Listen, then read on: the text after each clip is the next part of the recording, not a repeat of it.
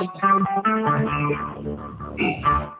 talk Recorded live. Scuba Obsessed is the weekly podcast. We talk about all things scuba diving from cool new gear, places to dive, and scuba news.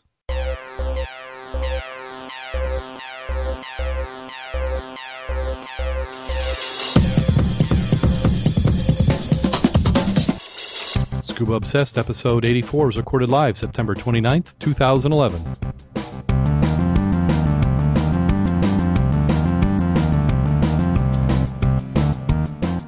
Welcome back to Scuba Obsessed. Do you want to scuba dive warm? Now is the time to start. We also have some articles in the news we'll be covering this week. We have invasive species, scuba access, Dead Sea not so dead, and lots of silver. And my co-host this week is Mac. How you doing this week, Mac? I'm doing pretty good, thank you. But before we get started, uh, we're going to take care of a little business. We actually, uh, I wouldn't necessarily call them a sponsor, but uh, we did a test last week. We got ourselves listed up on Stitcher, and uh, things went much better than I thought. I'm actually kind of impressed with the service. Uh, we've become an affiliate with them.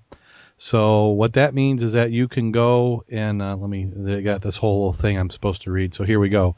you can hear Scuba Obsessed while on the go on Stitcher Smart Radio. Stitcher's a free news and talk mobile app available for your smartphone. When you download Stitcher to hear Scuba Obsessed, you'll have a chance to win some money. Downloading is quick and easy. Just find Stitcher in the App Store, download it. It's free. It takes just a few seconds. Then during registration, hit the promo code box and enter SCUBA. That's S C U B A, all one word. It doesn't matter lower or uppercase, and that will automatically get you entered to win a hundred win a hundred dollars. The latest episode of the show will be waiting for you in your favorites, and you get access to a lot of other amazing shows too. Available on demand, no syncing. That is Stitcher Smart Radio. And don't forget to enter your promo code SCUBA when you register. Uh, you can also, if you just want to go right on into it, you can do stitcher.com forward slash scuba. But I recommend doing the stitcher.com and putting that scuba in there, and that, that enters you in for that drawing. So, uh, what I like about that service is that you can you, you don't have to download. Like if you're doing iTunes or one of the other services, you have to download it. And, and unfortunately or fortunately, we record in a high quality, which makes a lot of data, especially when we go and ramble on for a couple hours with Stitcher. You can find the program, listen to it, and you don't have to download the whole thing. You can stream it. It's going to stream over, uh, depending on your phone and your data plan, over 3G, over Wi-Fi. Uh, it's a nice way of listening to some of the shows. Uh, let's see what else we got. Do we have anything else? Oh, and then one other thing. Uh, you've heard us talk about the Cooper River trip that we've been doing.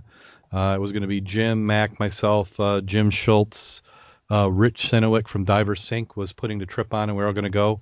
Well, Jim and his son Josh aren't going to be able to make it this year, so that created a few spots. We have uh, Dave, uh, who's in the chat room, has picked up one of the spots, and we have another spot open. So get it while you can. That last spot will go fast. Uh, today is September 29th, as we said in the intro. So go ahead and give Dive uh, Rich at Divers Inc uh, Divers Incorporated. We'll have a link in the show notes. You can uh, look Google him on Google, and uh, you'll you'll find his website. Give him contact information, and you can get that last spot. Uh, it's going to be great. We're going to be in South Carolina, not this weekend, but the following weekend. What is that date? Is that October well, 8th and 9th? There, yeah, we'll be there the 8th and we'll be diving the ninth and the 10th. Oh, I'm sorry. Make that the 8th and the ninth. Saturday. 8th and, yep, 8th and 9th. And from what I understand, this is not going to be a wimpy river dive. Not saying that the conditions are rough, but we are doing some heavy duty diving. I think he's got a couple extra dives over a normal trip fit in because he knows we can take it. And if you want to travel along, come on and get a shot in there. Uh, Rich can give you all the details at Divers Inc. So now what we're going to do is head on into the news. Uh, the first ones, we have some invasive species. The first two articles are in space, invasive species. Sea stars have been reported off San Remo. A group of sti- a group of scuba divers. Here, I think I need another drink. Report an invasive northern sea star starfish around the San Remi Remo jetty in Phillip Island. The pests have been in Port Phillip for a number of years, but it is the first reported sighting from Western Port Bay. The same diving group cleared northern sea stars from water off Inverloch five years ago. One of the divers, Rob Timmers, says the, introdu- they, the introduced sea stars are a threat to the coastal environment. They cause a huge amount of damage to all marine life around the bottom, such as your mussels, your scallops, and obviously affect the amount of fish that live in the sea. He said they can breed quickly. They're so prolific in what they attack. And what it sounds like that they're they're trying to do is they're going to get divers out there and they collect them up. And so if you're out there, and let's see, where are we talking about? This is in Australia. So if you're out there and you see, and I, I'm guessing that if you're a scuba diver and you're in an area where you haven't seen sea stars and you have a lot, uh, they want to know about it because that might be a sign of uh, invasive species coming ashore there. And then this next one is uh, another invasive species. Um, get to the meat of this. It was much easier to read when I was reading it on my cell phone. Um, uh, this is a follow up from last year. This is the Spellich of Auckland comes in. Uh, both members of the Native Plant Society were volunteering to remove the inspa- invasive plant, and uh, it's a Noxus aquatic weed, yellow floating heart. Have, have you heard of that one, Mac? Yes, I have. It's a nasty one. It's a nasty one. So they've been trying to get rid of it. There's a few lakes. What they're saying is it gets transported by ducks and and uh, boats, other other ways of transferring it around. And this is a lake that they discovered it in last year, and they did a little test patch. What they're doing is they're putting mats down on the bottom of these lakes to try and smother that. And also at the end of last year, or as the I guess this plant blooms, they cut off the blossom. So now that they have kind of got an idea that the mats are going to work in this lake, and they understand it, what the mats do is it covers them up and blocks the light away from them. Uh, this particular uh, lake is about 50 feet deep in the center, and they said they found it going out to about 20 feet deep. It's rooted in the bottom, and it floats on top of the water. Uh, there will be a node, a few nodes along the plant. There are roots every at every one of these nodes. So if it breaks off, that piece with a node can take root again. Um, so what they're doing is they're they're covering the, the lake with the bottom of these mats, and they're hoping that that's going to take care of it. Um, they they think if they get it soon enough, they'll they'll do better. And this particular lake, they said that they've uh, been trying it for three years. So this is the third year they've been working on trying to clean it up. Now, do we have that? Is that is that one of them we have around here, Mac? It's not one of the major ones we have here, but it's sort of funny that you talk about that. Um, there's a couple around here in, in the Michigan area. One is called the common reed, then the other one's the reed canary grass, purple loose loose strife. Uh, the one we seem to have a lot of difficulty with here is Eurasian milfoil. And that's the one I'm familiar with. Right, that's the one you're going to see around Pawpaw Lake. So we seem to have those. Uh, well, actually, all the lakes around here seem to have issues with that. Probably the biggest item, and we mentioned it in our club newsletter this month, um, was the used to be the zebra mussel everybody was concerned with, uh, but actually the one that was really the um, damaging factor now is the quagga mussel. And yeah, the yeah that zebra mussel is pretty much gone from what I understand. Right, the quaggas have pretty much done their business on them. Uh, they had an example that I put in the newsletter, and they, they call it uh, Mussel Mayhem in Minnesota. And uh, they use as an example a lake, I believe it's called Lake Mille Lacs. It's 100 miles from Duluth. It's uh, 128,000 acres, max depth of 42 feet. And in 19 or in 2005, they did 60 dives and they found four mussels that were found. In 2008, they found 0.4 mussels per square foot. In 2009, it was four mussels per square foot. 2010, it was 14 mussels per square foot. 2011 was 1,000 per square foot.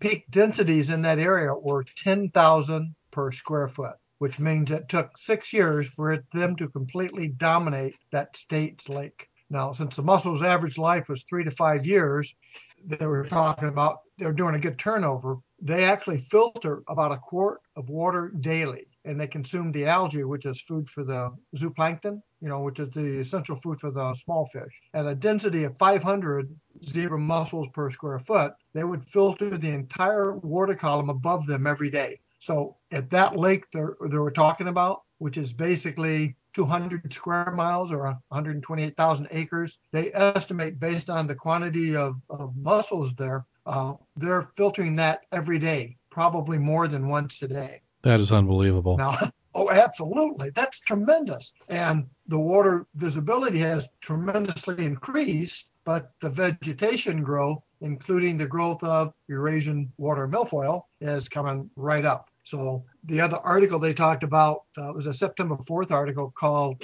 the an ecology ecological changing of the guard. They talked about uh, the Great Lakes are home to more than 185 exotic species. And they talked about, but none has done as much to disrupt the base of the food web as the zebra and the quagga mussel. They said specifically there the zebras were once the dominant invasive mussel in Lake Michigan, but they have been virtually eliminated by their close relative, the quagga mussel. So uh, the diagram that I showed on this referenced that the quagga did in two years what it took six years for the zebras to do. That is absolutely amazing. Well, it's, that Lake Erie, since it's it's basically shallow, even though it's very large, is the bottom is totally engrossed in zebra mussel shells and quagga mussels, and in certain parts of it to a depth of six inches. The whole bottom of the lake. Oh, I believe it. I mean, some of the stuff that we've seen, the, there's a layer of shells where they've passed on and fallen off of the wrecks not surprising. It, it's like Dave in the chat room said. You know, if only they would not clump on wrecks. You know, if they, you know, if they just clumped on the sand and left the wrecks alone, now, now that would be amazing. Yeah. So you figure they're clearing out the whole water column. Uh, you wonder what does that do? Does that can that affect current? Uh, you would almost think you would have a self-generating current because if you're filtering and you're actually moving that water and you're talking a thousand to ten thousand per square foot or square meter, I can't imagine you wouldn't. You'd have to have some type of current. Yeah, well, if you got ten thousand and each moving a quart of water a day, I mean, they, I guess they could be drinking the same quart of water each, but you know, you'd, uh, yeah, they they have to have, be having some effect. Well, the the only good part about that, which there isn't really a good part, is they're getting to the part now that there's so many zebras that are quaggas that they actually can't sustain their own life. So they're looking to see what that level of sustaining is going to be. Meaning, if you had a thousand, that looks sustainable, but the patches that had ten thousand are going to be dying. They don't know what is the maximum level that then can exist without it starving themselves. Yeah. So that'll be interesting to look. As a side note, totally away from this, well, not actually, uh, I was up at uh, Subaquatics this week talking to uh, Rick Sass, who, who runs that business, and he was trying out a new camera, uh, which uses fiber optics around, so it does backlighting, so you don't have that uh, the backlighting and glow. It, it's interesting philosophy and a new technique. He was taking pictures of uh, zebras and quaggas, and inadvertently, when he finally digested them and got them up on the board looking at them, he realized they had found a new item out there, a new invasive species. Oh.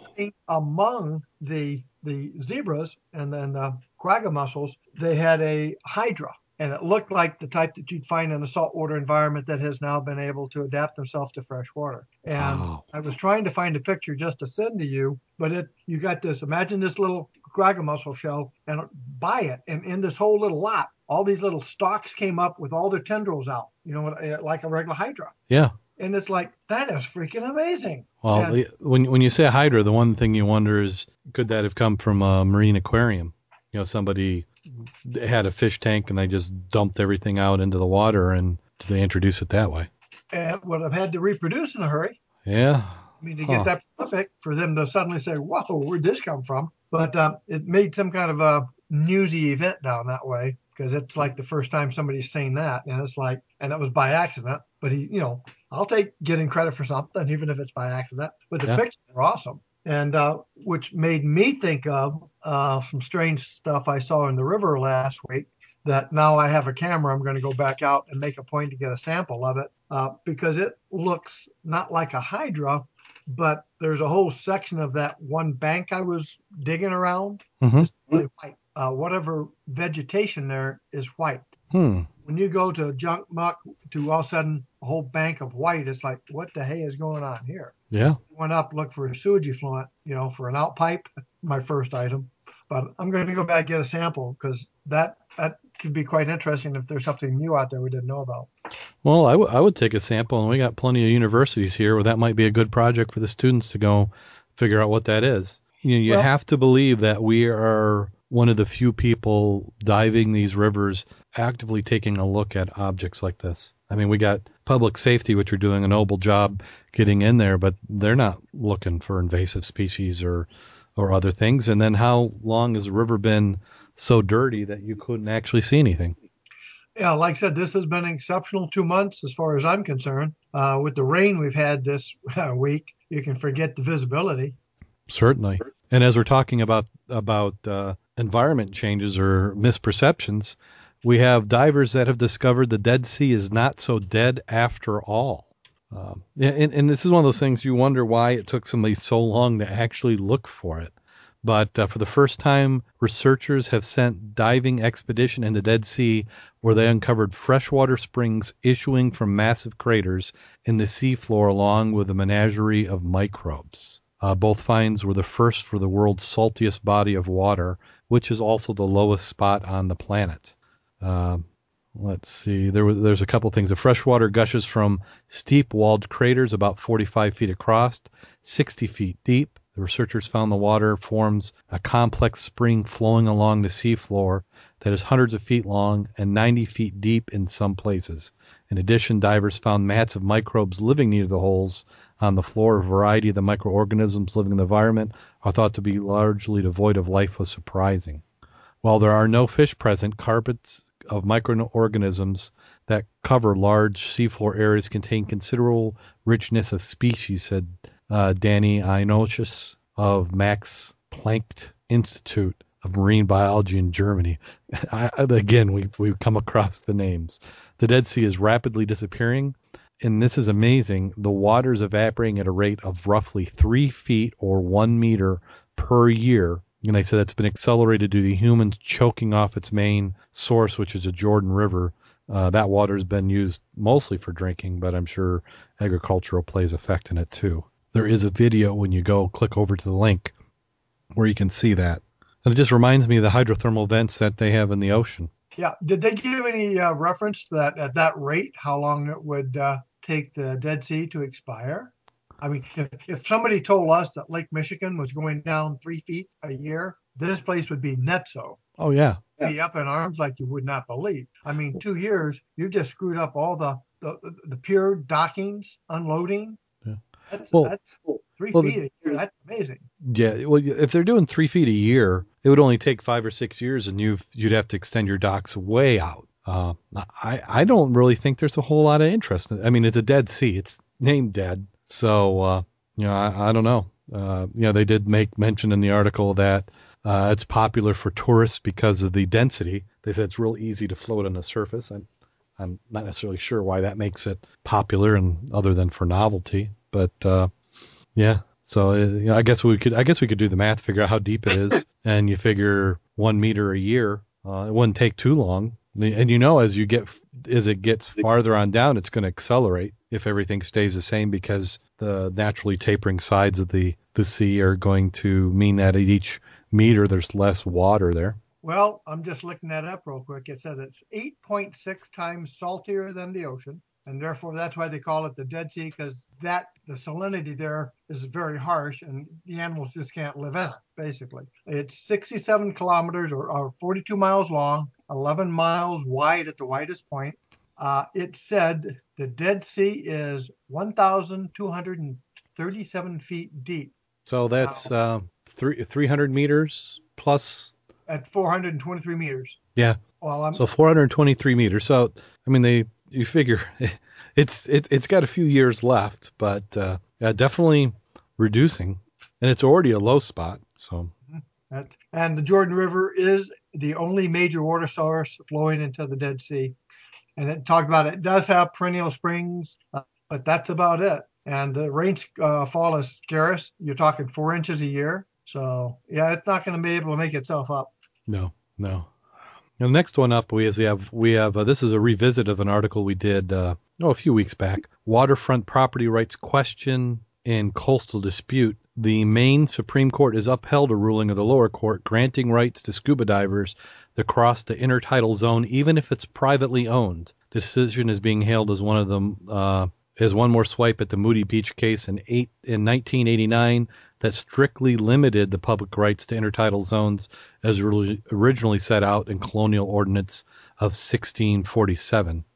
Many of Maine's coastal property owners hold deeds that include the beaches to low water mark. The public's right to cross these intertidal zones is limited by the 350 year old ordinance to fishing, fowling, or navigation. A number of cases before the court since 1989 have tried to expand that definition. Uh, the court justices agreed to that scuba diving as an approved activity. What they couldn't agree on was the reason why it was split three to three on uh, the opinion. Uh, six judges, uh, one reclu- recused himself because he was a coastal landowner, agreed the right of public to walk across intertidal lo- lands to reach the ocean for the purposes of scuba diving, but were divided in a reasoning. Three judges agreed with scuba diving was a form of navigation, and three concluded our common law has regularly accommodated the public's rights to cross intertidal land to reach the ocean for ocean-based activities. Now, what I thought was interesting is the, is down towards the end of the article is they're talking about the original case, and it was against a scuba diver and this lady who owned the land. And there's this road, you have property, and then you have what they I call the intertidal area. And I've always considered, you know, if there was private land, you didn't cross that. What they're saying is you can cross that private land to get to that intertidal area to navigate. So she didn't. She owned the land. Her house was uh, on the other side of the road uh, but she didn't like people going across it. A scuba diver had gone down, and you know, three or four times a year he'd go and enter the water, and he would just do it. And she got mad at him, and she fumed and fumed and fumed, and he didn't know she didn't like him diving there. So at one point she confronts him, and that's when the battle started. Uh, you know, they would call the police on each other regularly. Uh, she said that he was rude and obnoxious, and he's later admitted, "Hey, I was young. I probably was young and obnoxious then." Um, the suit was filed in 2008 for trespassing and required the required mediation didn't succeed. She want all she wanted was an apology. She said she wanted me to admit that I needed permission. Uh, he wouldn't do it. Um, Bird, who was the person who was uh, sued, says he does not see himself as someone who's trying to free the beaches.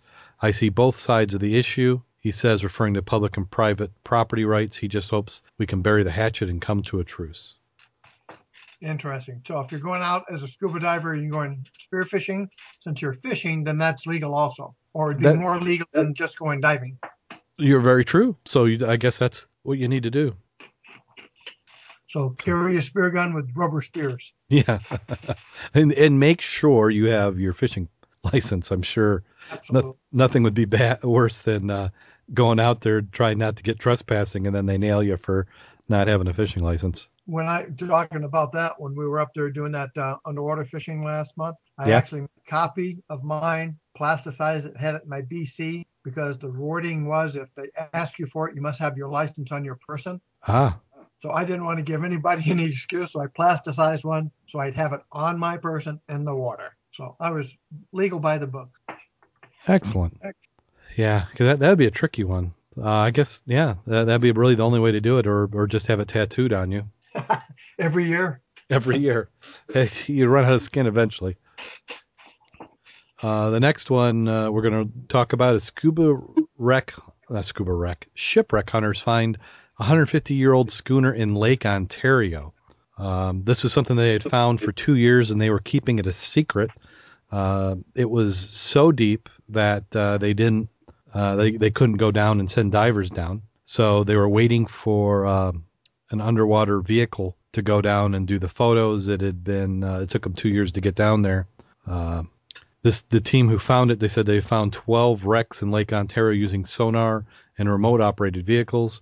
Uh, their first step to research is the boat they're looking for, the route that would have likely taken to transport group goods, and in this case, it was salt and coal from New York to Canada. What they believe they have found is a three-masted Queen of the Lakes. Uh, the, the the two are Dan Scoville and Ro- Roland Stevens. Uh, the Queen of the Lakes was built in 1853, sank in November 1906 while transporting coal destined for Queen's University of Kingston from Charlotte, uh, which the port is now in Rochester. Huge storm shook the 53 year old wooden boat. Weakened hull gave out. The bottom fell out of the boat and began to fill the water. The captain and five crew members escaped in a yawl. Uh, they had to row 15 kilometers back to shore through three meter high waves in the bitter cold. They were lucky not to have died from exposure. Uh, so what they had been doing is they had been working with GPS and uh, sonar using a laptop. and they said they would stare for 10 hours at a time at the featureless bottom. That's called patience. Yeah, and that's what you need if you're going to be doing shipwreck hunting uh, like they were doing. So there is a video, and I did watch the video. Uh, you know, an interesting, an interesting wreck. Uh, looks like it has a boiler on it. So when you go click on over to the uh, show notes, you can take a look at that. Yeah, it looks like the master down, the hatches are blown. Yeah. You, know, you figure 150 years, it'd be, yeah, uh, you know, like we were talking last week, the, these wrecks aren't staying there forever, and they're slowly coming down. All it takes a few good storms that work their way down that deep. Uh, did they say how deep it was? Yeah, 200 to 300 feet. Uh, and then I was looking at another little part where it's talking about uh, how many meters it was. He said 90 below 90 meters. That's only Mhm. 240 feet. And you can hit it at 180. And it said 60 to 90 meters. So 180, you could bump that on a rebreather. Looking at the uh, pictorials, it does look it has uh, incrustations all over it. Looks like it has some vegetation on it too on the railings. Yeah, it did. Kind of uh, built up. And you figure that may be a little over 150 years old, but it's been down there only, what, 105 years, something like that? Yeah. Sank in 1906, where they always say they're pristine. You know, I still take exception to that. Yeah. Uh, they're shallow ones because, as we saw up north, uh, the ones we dove on 30 years ago going to heck in a handbasket, you know, they're 100 feet, 110 feet. So 300, well, 200, 300 feet, it's going to last a little bit longer, but it, it will go by the wayside. And the zebras and the quaggas aren't helping it. No. And they, they, well, we used to think the zebras stopped at a certain depth. And they the zebras did. Yeah. Uh, But the the, quaggas are the ones that are deeper. yeah. So uh, they seem to be a little hard here. Plus, I've also heard that with the water being clearer, that we're actually creating more algae in the bottoms, which then creates an, uh, another food source for them. It, it's a vicious cycle, it seems like. It is. Uh, this uh, next one, and I thought you would like that. Salvagers confirm discovery of silver laden shipwreck. Always like that. I, I mean, I like to remove silver as a contaminant from the from the lake bottoms as rapidly and as often as I could. You know, I prefer to be able to move bulk silver out of the environment so it doesn't pollute anything. Yeah, the treasure is of the British ship the SS Gairsoppa, sunk during World War II. The value of the contents is set at $210 million. Well, if it's seven million ounces, right now it's running about forty dollars an ounce. Yeah, they, they said in the article that it was, it was selling for $30.10 an ounce. Okay, that's uh, that's low. I know. Well, let me rephrase that. Last time I looked, which was last month, it was 40, 40 bucks an ounce. It, it, vol- silver's been a little volatile this, along with everything else this last Yeah, week. yeah. Uh, given the uh, orientation and condition of the wreck, they are extremely confident that the planned salvage operation will be well suited for recovery of this silver cargo. Uh, they said this is the largest known precious metal car- cargo ever recovered from the sea. Wow. Uh, they have a salvage agreement signed last year with the United Kingdom Department for Transportation. Calls for the Odyssey to retain a mere 80% of the net salvage value of the silver recovered. So that doesn't sound like too bad a deal to me. 80% of 210 million. I could probably live in my retirement ages on that. Yeah. Yep. So not that uh, recovering anything from uh, deep in the water is going to be that inexpensive, but hopefully I would imagine that 210 million is something that you can recover. Uh, it uh, sitting in nearly, am I reading this right? 4,700 meters Uh, very easily could be. below the surface of the North Atlantic, about 300 miles off Ireland's coast in international waters. The 412 foot ship was operating for the United Kingdom's Ministry of War Transport. It's carrying silver in 1941, 600,000 British pounds. Wow. What does that have to look like? I mean, that has to be a big chunk. By the way, I was looking at the price for silver. Uh huh. According to today's price, uh, it appeared to be 60.5 cents, or I'm sorry, 60.50 per ounce, so $60 an ounce. Right now? That's what it says right here. Oh, It's like, I didn't think that was quite that high. no, that Right. sounds. It says it's $30.08, and I can believe that. Yeah, yeah. Thirty dollars seems to be reasonable. I can remember buying silver for you know five dollars an ounce or eight dollars an ounce. Yeah. But uh, Yeah, I've, I've got some silver rings. My my wife took uh, she sold silver for a while. She did uh, one of those uh, jewelry uh, home selling deals and was selling silver, and she sold some. She originally took it in, but you can't recover the value of the jewelry. You know, they have such a markup on it. You can't, you know, just paying for the, for it. She did better selling it on eBay than having it scrapped. Yep, spot for, uh, spot price for silver is thirty one dollars and six cents at uh, Second Sight. So yes, yeah, that that's and that's normally what you're going to get when you go into uh, any place just to sell anything uh, silver. Is that that's what they'll give you? Yeah, so it is pretty volatile. And yeah. looking at the uh, average price over the last couple of months, uh, thirty is a good price, and because it's been as high as forty. And then that same well, uh, Wreck Hunter is is uh, talking about. He says deep sea gold rush could bankroll Bermuda. He says untold wealths under the waves. Uh, billion. He says billions of dollars in gold and other precious metals lie beneath the ocean, could fund the island's economy for years to come. Uh, speaking to his international exploration company that discovered the silver, uh, he said the deep oceans off Bermuda harbored similar trevors. He believes there's undiscovered shipwrecks thousands of feet below the surface that could be found using the same technology as for his firm Odyssey Marine used to locate the Gairsoppa. Uh, he said the shipwreck formed just a fraction of the wealth to be discovered in Bermuda's territorial waters. The future wealth and prosperity of Bermuda is probably going to be underwater. The real treasure won't be defined as Spanish doubloons, but the precious metal deposits. So it sounds like he's uh, trying to line up his next line of work after he recovers that silver, and that's to get uh, some funding to go and look for minerals there around Bermuda. Well, at one thousand six hundred and thirty-one dollars and fifty cents an ounce right now, uh, and you if you had a couple of pounds of that, you'd be doing pretty decent.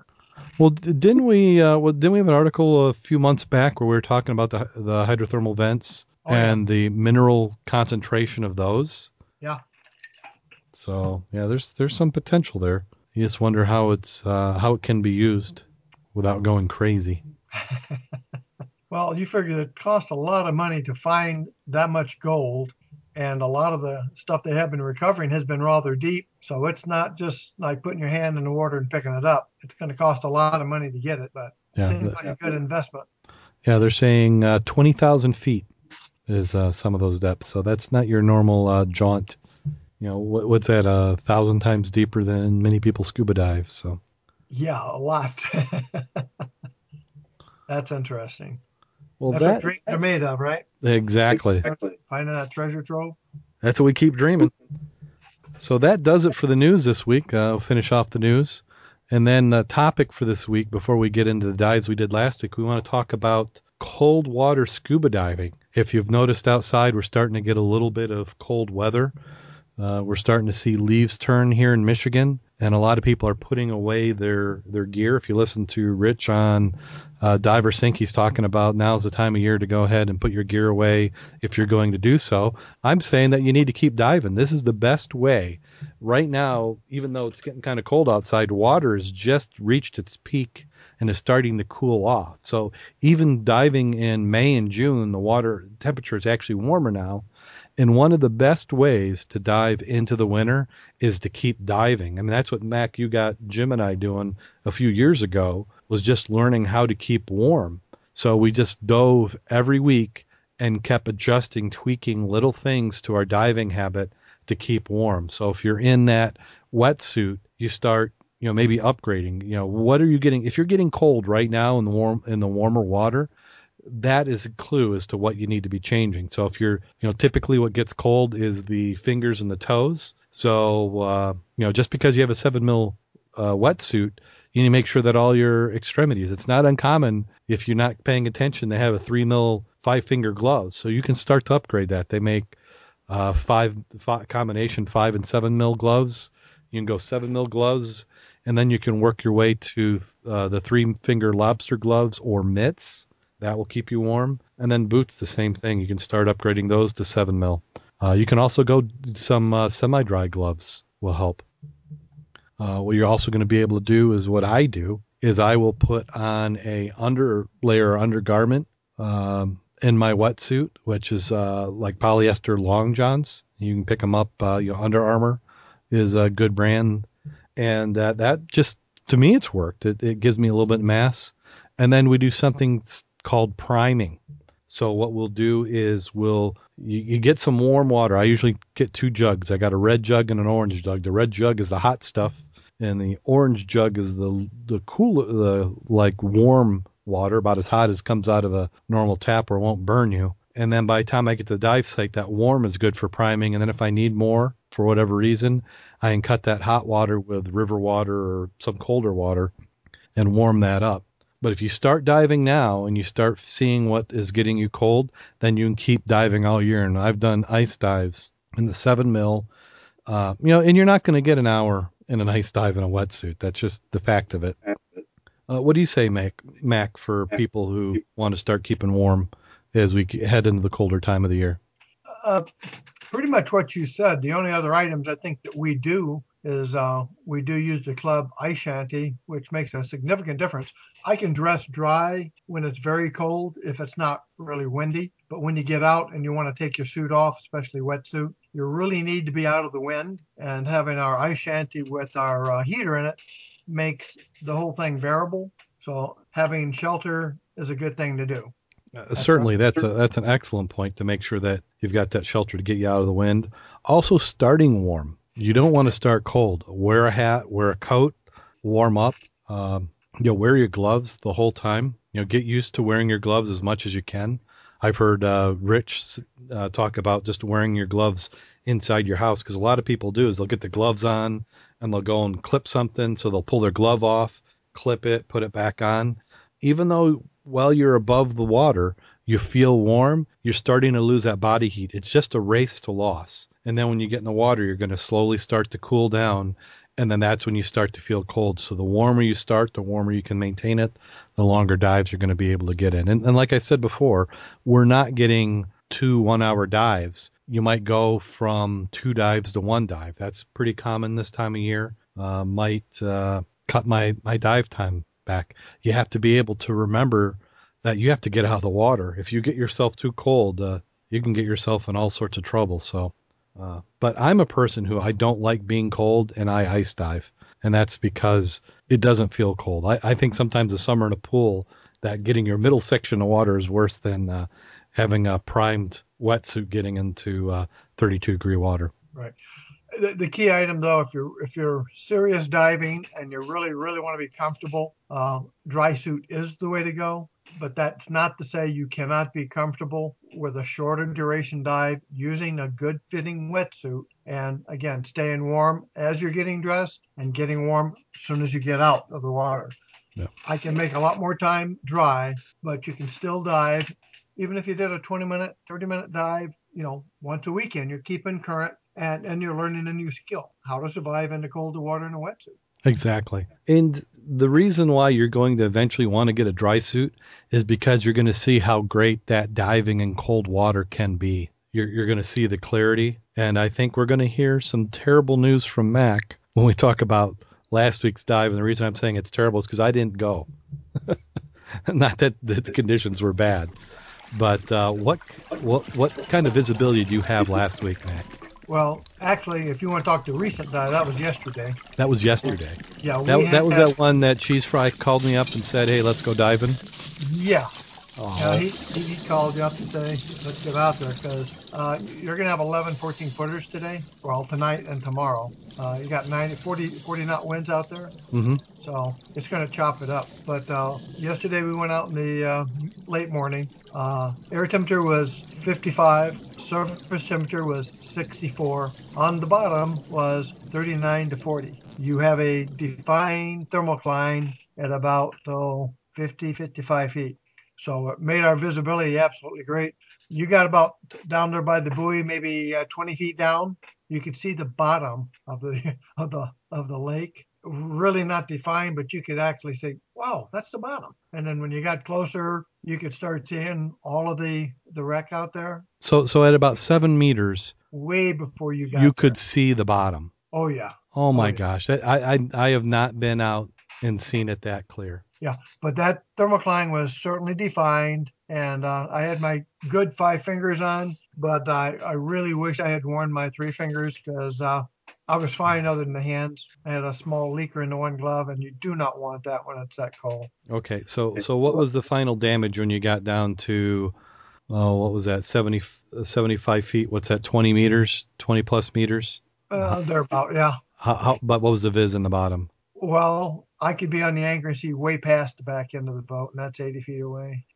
Oh, okay. We we talked with a few people already, but when we came back up 20 feet, we looked back past the you know the bass the, the back stern post off to the left about another hundred feet away. That tells you how much visibility we had. Uh, we need to go back out there and look. Uh oh. And then if you turn around 180 degrees off the off the stern or uh, the bow, there's two rather large targets uh, over 100 and something feet away from there because we started swimming out and it's like there's some we need to do some prodding out there buddy Oh, I know. Oh wow. and uh, the current we had a, a real good current on the bottom that uh, I went down and tried to get a few pictures and poofed it up a little bit came back to the line maybe two minutes later all that was gone What you mean the viz went all the way? The- no the viz came back because the current was sufficient to move that Oh, Hey, uh, when Dave went down, he was excellent. He stayed a minimum five feet off the bottom. All right. So the only guy screwing things up is me getting low trying to take pictures. And Hmm. even that was not bad because you had enough current down there that three minutes later, where you just made that little fin mark or where you scared the fish, and you know how they puff up the bottom? Yeah. Gone. Um, first time I've actually seen freaking catfish on that wreck. yeah. I haven't seen. Uh, last time I dove, I think it was with Bob. He saw something, not quite a catfish, but one of those other. Lawyer Uh, fish. yeah, yeah, something like that, or lawyer. Yeah. So Well, we had the lights today because we wanted to check a few places. And in that one section, we're looking at us like, son of a good, look at the size of that catfish in there. And then there's uh, the standard lawyer fish there lurking about. But uh, yeah, it was good, but it is turning.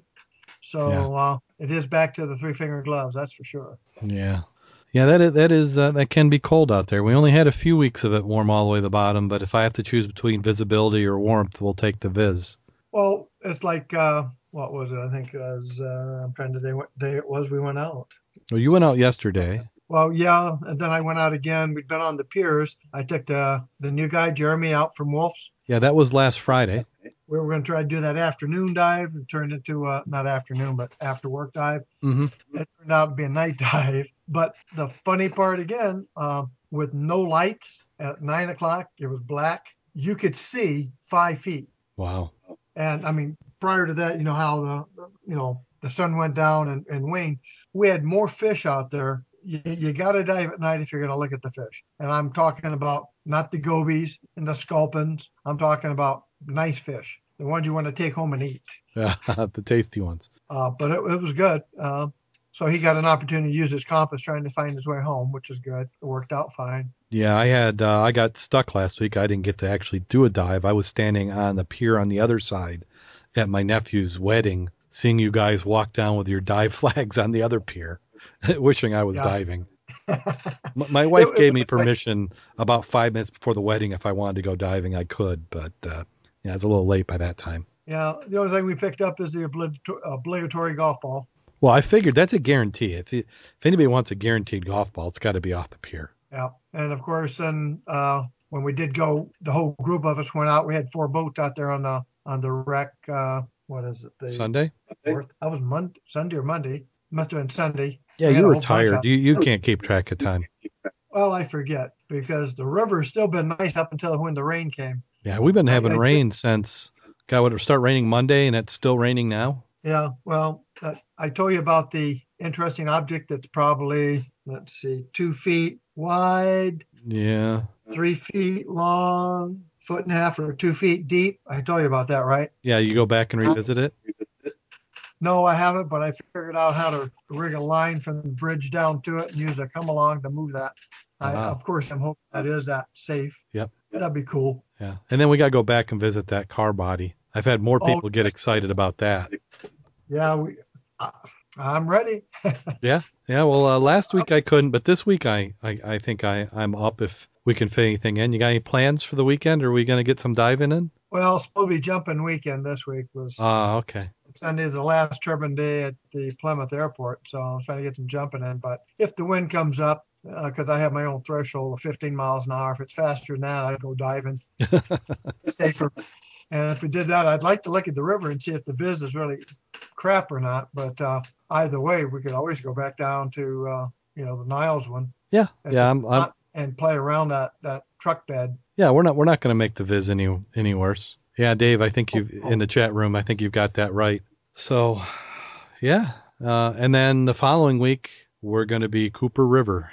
Yep, I'm probably going to take it easy during the week so I don't get a earache or any of that crap. Yeah, yeah. I, I've had, this last weekend I was kind of fighting a sniffle, so I'm hoping I get that out of the way, so I'm all nice and healthy for when we go down there. Well, take that extra vitamin C, never hurts. No, I agree. Any, anything, I'll even do voodoo, dancing, charms, whatever it does to to keep me from getting sick.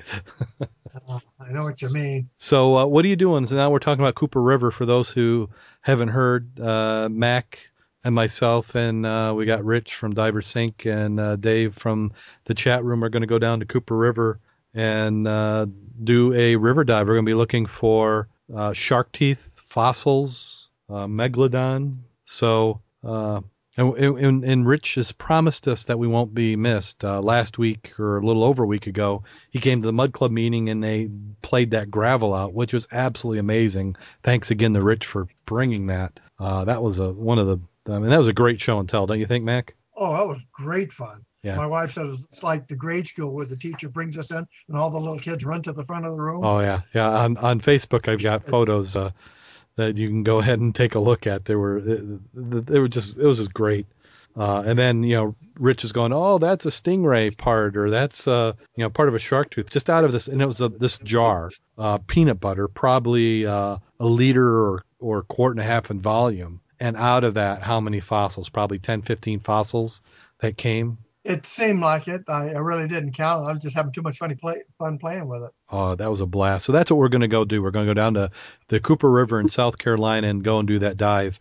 And uh, I'm, what, what kind of preparations are you making, Mac? Uh, uh, I, for one thing, is I need to get some uh, more tanks. Well, I'm repacking all my gear, making sure I have uh, at least three different pair of gloves.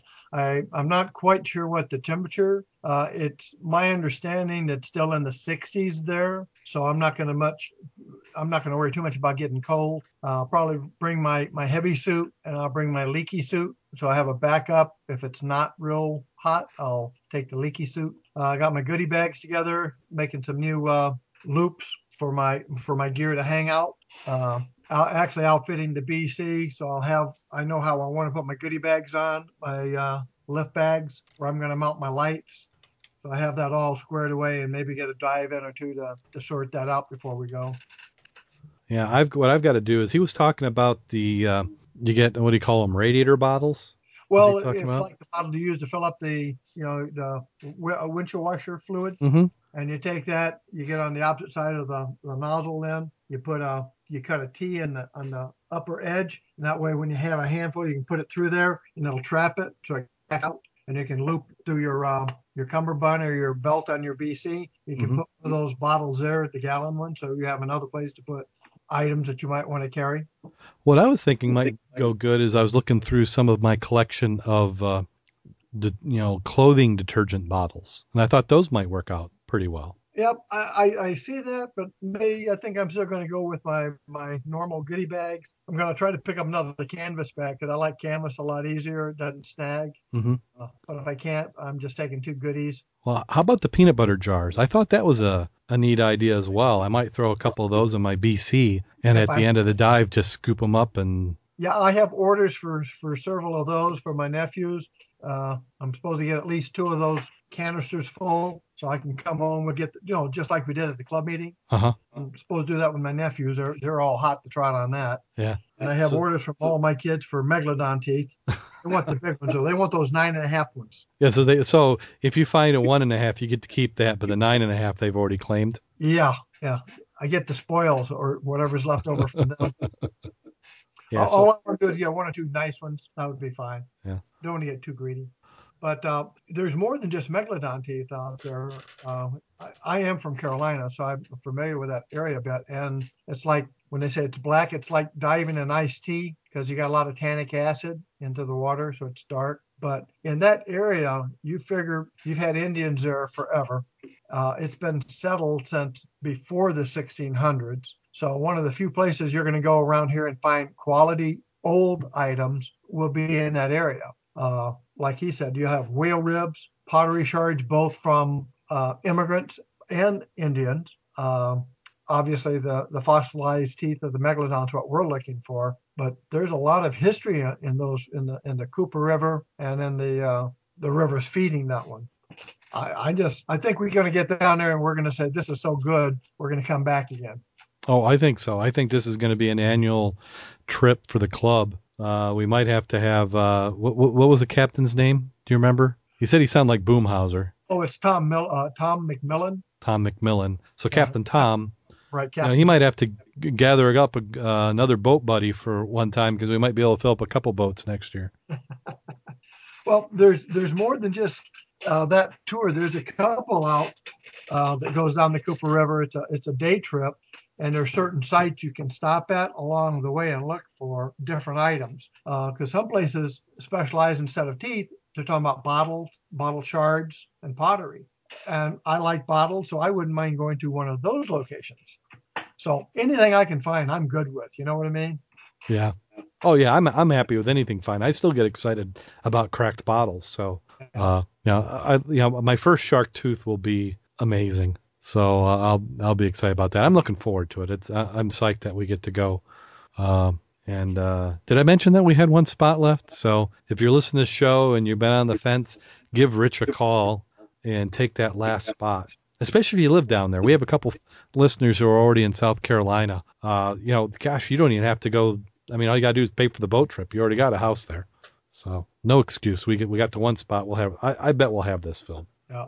Well, I, I did uh, remember that when I was down there before, uh, there's actually a hobby diver's license that you have to have when you do this. And we'll ours through our, our charter, but the cost of that for a non-resident is going to be 10 bucks. Uh, what a hobby diver license, and it's required to have that. Uh, it's required for persons wishing to conduct temporary, uh, what they call recreational, small scale, scale, non-commercial search and recovery of submerged material. And it's a statewide license, and you're required to have that. Uh, the key items for that, though, is recovery of submerged property must be by hand, must not involve mechanical devices Welcome or excavation. Please enter the call hold, hold on just a second. The- Sounded like you are one hour.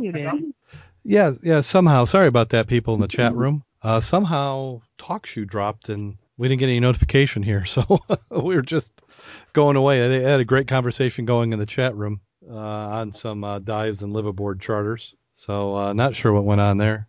Uh, hopefully, let me go double check our feed before I keep talking. Uh, yeah, that's just plain bizarre. I'm not sure what happened. That makes for extra fun when I'm editing. Well, it was about an hour, so I figured it timed out after an hour. No, it it, it will go. Uh, it can do 23 hours. So. Oh. Okay. Uh, I promise I won't torture anybody with a 23 hour podcast, but uh, the the system can handle 23 hours of podcasting. Mm. So, but yeah, that's going to be an exciting trip. Uh, that Cooper River. I can't. I just can't wait. Yeah, I'm looking forward to it. I just hope I don't get skunked. Do you think you're going? to... I just no, don't want to find a lot of Indian love stones. I, I think we will find too many Indian love stones. Yeah, yeah. Uh, oh, I, I know. I was going to say, what are you taking to dig with? I'm taking my Captain Hook. I've got my standard uh, river stick, which is uh, basically a handheld garden hoe with a wooden handle and a hole in it. So, you know, until I find something better or see something better, that's what I'm going to use. I've had different tools, but that seems to be that that one is nice. It doubles. If I can get it in the bottom, it holds pretty well. Yeah, I like that hook. I'd like to find another one because that that's not gonna that's not gonna break.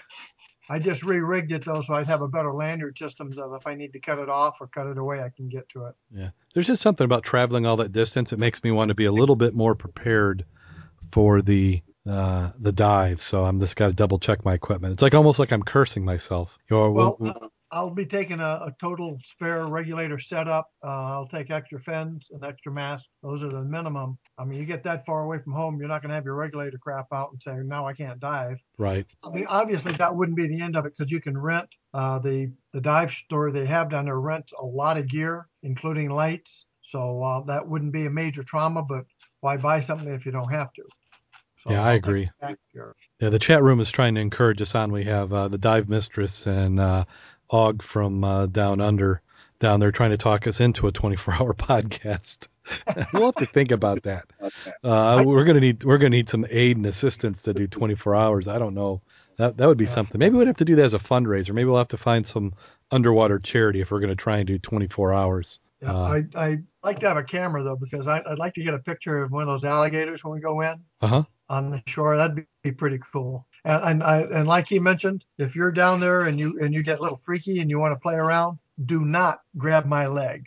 You will Okay. be wearing you will be wearing my captain hook in whatever object is closest to my leg. Yeah, Rich was talking about his uh, practical joke of, uh, you know, he, he warns everybody about the alligators, and he comes up behind you and grabs a leg, but he says you got to watch for the crowbar. So, uh, and then uh, Dave, who uh, is saying he's going to bring his Dumbo, jumbo dive kit, what regulators we have, and, and you and I both had the same regulators. Uh, what are those? The Titans? I'd have to look around because my the primaries I like is my uh, cyclones. But Oh, I'm you got your Cyclones. I'm- yeah, I'm gonna get those redone because I want to use those for my ice diving this year. hmm But, But, yes, uh, you have that same set that you have. I have actually a different set other than that one also. Uh, what what but what's the, what's the brand? That's the uh, Aqualung. I couldn't tell you right now to save my life. I know. Uh, I'm I'm seeing all the brands go together when you go and you see them all. But uh, it's uh yeah. So Dave, I'll, I'll let you know which which rig it is because he's he's talking about bringing his jumbo save a dive kit. But uh, uh so well, let's see what else have we got to talk about. We talked about being cold. We talked about the Cooper River. I mean, that, that, that's really all I want to talk about. Next week's gonna be tough. If you don't want to hear about us jonesing about the Cooper River, you might not want to listen. so uh, hope, I, I want to find so much that everybody who didn't go is is disgustingly jealous. That that's oh yeah, that would be cool. Or Yeah. find something so unique that we even make the news down there. Oh yeah, that'd be cool. Yeah, uh, divers from Michigan found long lost uh, Confederate uh, backup submarine. You know, twin to the Hunley. Full of Confederate gold bullion. That's I mean that's what I want. Well, We know if we know if there was uh, golden bullion, they wouldn't know they found that we found the sub. Uh, they wouldn't know we found the gold either. exactly. Did we say that in the air? the chances of finding the gold is very slim. And if we found it, we'd really turn it in and pay the taxes on it. Honest. Oh, of course. That's exactly that'd be the right thing to do. That'd be the only thing to do. And I would I would make sure that Darrin, you did too. Uh huh. yeah, I'm being watched by Max, so we we know we're all fine. Well, but before it gets too deep, we probably better go and uh, hit the uh, bad scuba joke, unless you have anything else.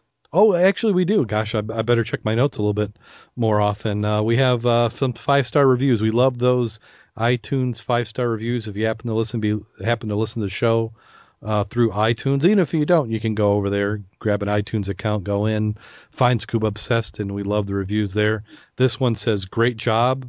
What a great podcast. You guys are easy to listen to and have good info to share. As a PADI MSDT, I recommend your podcast to my students along with a couple. There's a good way to maintain the obsession between dives.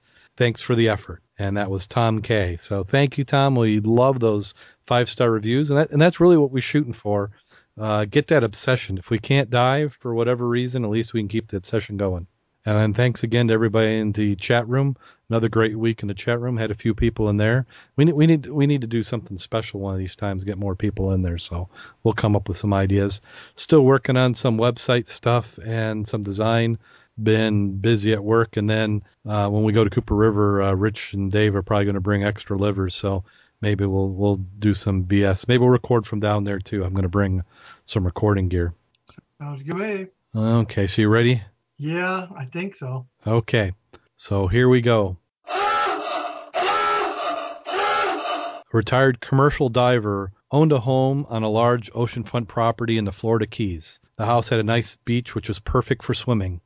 One evening on his way to the beach, he heard voices shouting and laughing with glee as he neared the water. The moon was full, and as he got closer, he could see a group of young women skinny dipping. He whistled to make the women aware of his presence, and they moved quickly out to deeper water in response. One of the women shouted to him, We're not coming out until you leave. The old man replied, That's okay. I didn't come down to watch you young ladies skinny dipping. I just came down to feed the sharks.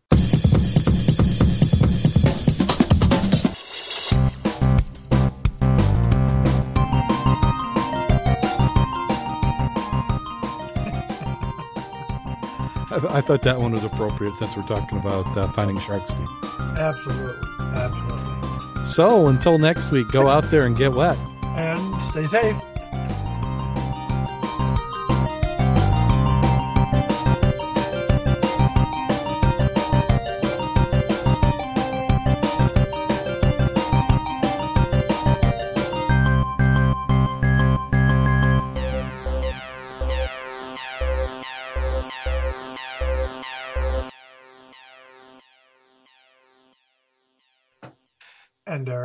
You still there? The call recording yep. has been completed. Yep, just hitting the the end. Anybody in the chat room want to come on real quick? We'll say hi.